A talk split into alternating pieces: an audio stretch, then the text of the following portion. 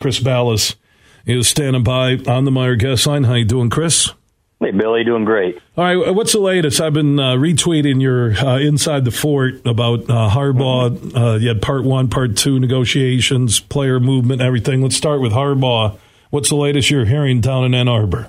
Yeah, I think it's Denver or bust, and Sean Payton is interviewing tomorrow. I do think that Jim Harbaugh might meet with them in person. I do not think he's as high on the list as other people think uh, he is.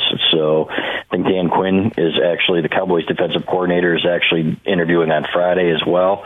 So uh, I think the hope bill is that they will have a deal signed by Thursday or Friday, and they were still waiting on the resolution of the NCAA stuff, which they are negotiating right now. I still think he's going to get a one or two game suspension for Burgergate there. Uh, there are lawyers involved working on that right now, however, so it'll be interesting to see how that plays out. But they weren't going to let him put pen to paper, I think, until they got that rectified. So uh, that's their decision. You know, of course, that leaves the door open for the NFL if any other teams were interested, but it doesn't appear that there are a ton of them interested right now. So I don't know if he's been blackballed. You know, I said that last year. It didn't seem for a guy with his record. You know what happened in San Francisco, and I said I think that the people in San Francisco were talking and and really uh, kind of blackballing him to, to other NFL teams and owners, of course, talk. So uh, at the same time, I think he does like it here, and uh, I think that he could be content to finish his career here, and I think they'll make it worth his while, and that there will be a, a large buyout in play so that this probably won't happen again. Why did uh, President Santa Ono step in and publicly step in with that tweet that yep. I'm happy to say, you know, contract negotiations are going well or negotiations uh, with AD Warde Manuel, Coach Harbaugh, and myself? Why, why did he have to? Why did he have to make it public? Yeah, my strong opinion is that you know there's a lot of talk of there's a lot of anti-Warde Manuel sentiment, fair or not. You know that okay, why do you keep losing coaches, and why are your coaches all mad, and why don't we have a deal done yet with Jim Harbaugh?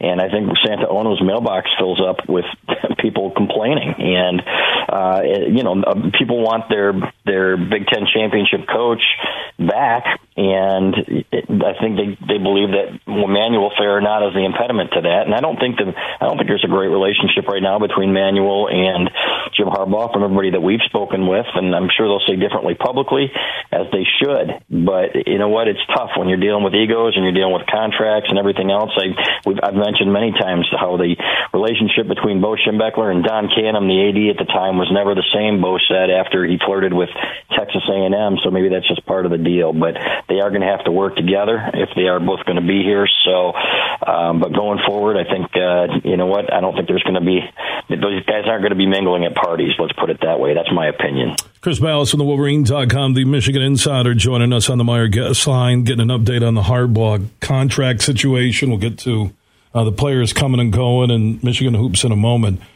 I'll, I'll be honest, you know, in my face to face dealings with Harbaugh, and let's think how many times he really had to interview for a big job.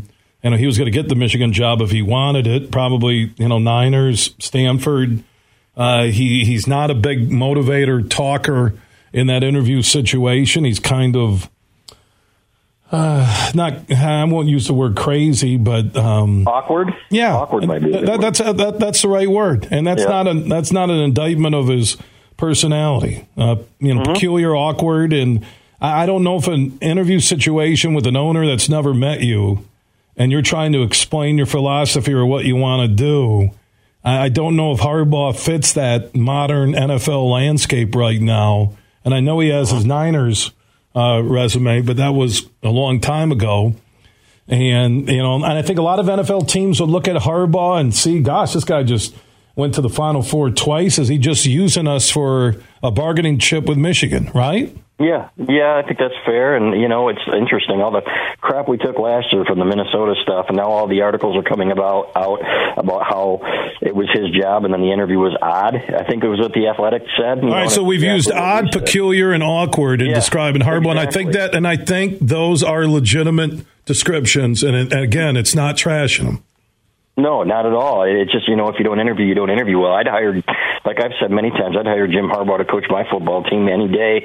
What he's done with one hand but tied, tied behind his back on the recruiting trail, and now with this NIL stuff and everything else is remarkable. To be able to not only win back-to-back championships in this era, but beat Ohio State and crush them twice, uh, get to the playoff. Yeah, they fell short against TCU. That was a bad game, a poorly coached game. You know what? It happens. But uh, what he has done is has been remarkable, and now it's up to them to keep it up, and up to him to keep it up, and he'd be the guy. You know, who who are you going to go to if it's not Jim Harbaugh? And I think everybody looks around the country and says, "Oh, you know, we'll just get the next hot coach, and we'll be just fine." Well, you did that right with Rich Rodriguez, and then you then you went back and you tried the whole Brady Hoke experiment. That didn't work either. I think this is a great fit for both sides as long as you make sure that you keep him happy.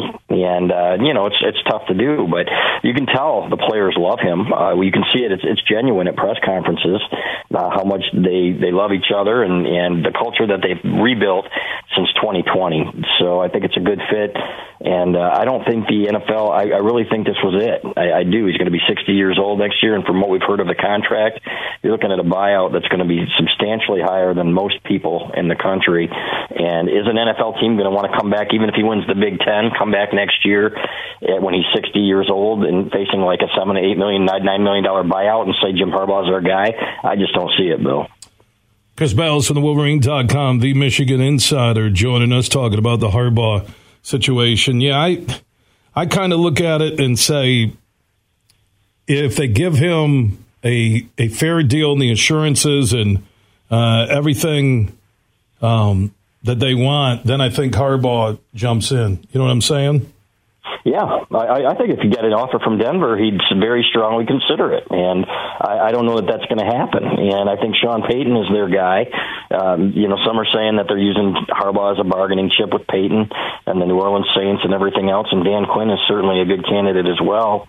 So, uh, and it's a young man's game. You know, Sean Payton's 59 too, but doesn't act like he's 59, and he still has that youthful exuberance and everything else that people talk about, and seems to have a lot of miles left in the tank. But uh, I think that's the direction they want to go, and uh, I don't think, you know, we'll see what happens with Harbaugh interviews in person as well, and what happens with the Sean Payton interview. But uh, right now, even Indianapolis, it looks like is passing. I've heard they might even be leaning toward Jeff Saturday to stay on. He was the interim coach, and uh, if that's the case, then you know what? That's not an option either. Carolina's already taken a pass, and I don't see his name linked with any other NFL jobs. So, uh, and again, you know, that's their choice. I'd I'd take a chance on him because I think, you know, for all all the talk about oh, it's about you know, the guys he surrounds himself with at all these stops. The, the common denominator is Jim Harbaugh. Everywhere he's gone, he has won and won big, including at some moribund programs. He turned out he turned Stanford into a powerhouse. Just think about that. What he did at San Francisco, and he might not be the same guy that was the jackhammer in his prime, but he's proven he's still a damn good football coach. Yeah, and Ben Johnson, the Lions offensive coordinator, rumors have him one of the front runners for the Carolina job. So I don't think it's again. I don't think these NFL openings are anything personal against Harbaugh. Uh, Irsay may be finding out nobody wants to work with him, and Saturday may be the only guy he can control and basically, you know, do a Jerry Jones like ownership thing uh, down in uh-huh. Indy. It's his team; he can do what he wants to, and uh, that modern young assistant hire, even though you looked at San Diego and uh, and they went young a couple years ago. You look at Minnesota; they were thirteen and four with a young coach. Uh, it's kind of cyclical.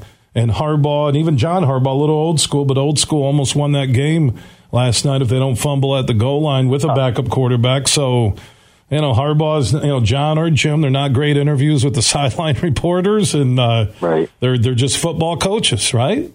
Yeah, it's exactly what they are, and and they happen to win. You know, and uh, you know what? It's not pretty sometimes, and everybody's like, "Oh, we need to pass more," and I'm like, "When you're 13 and 0, man, uh, you can complain all you want to about what they're not doing.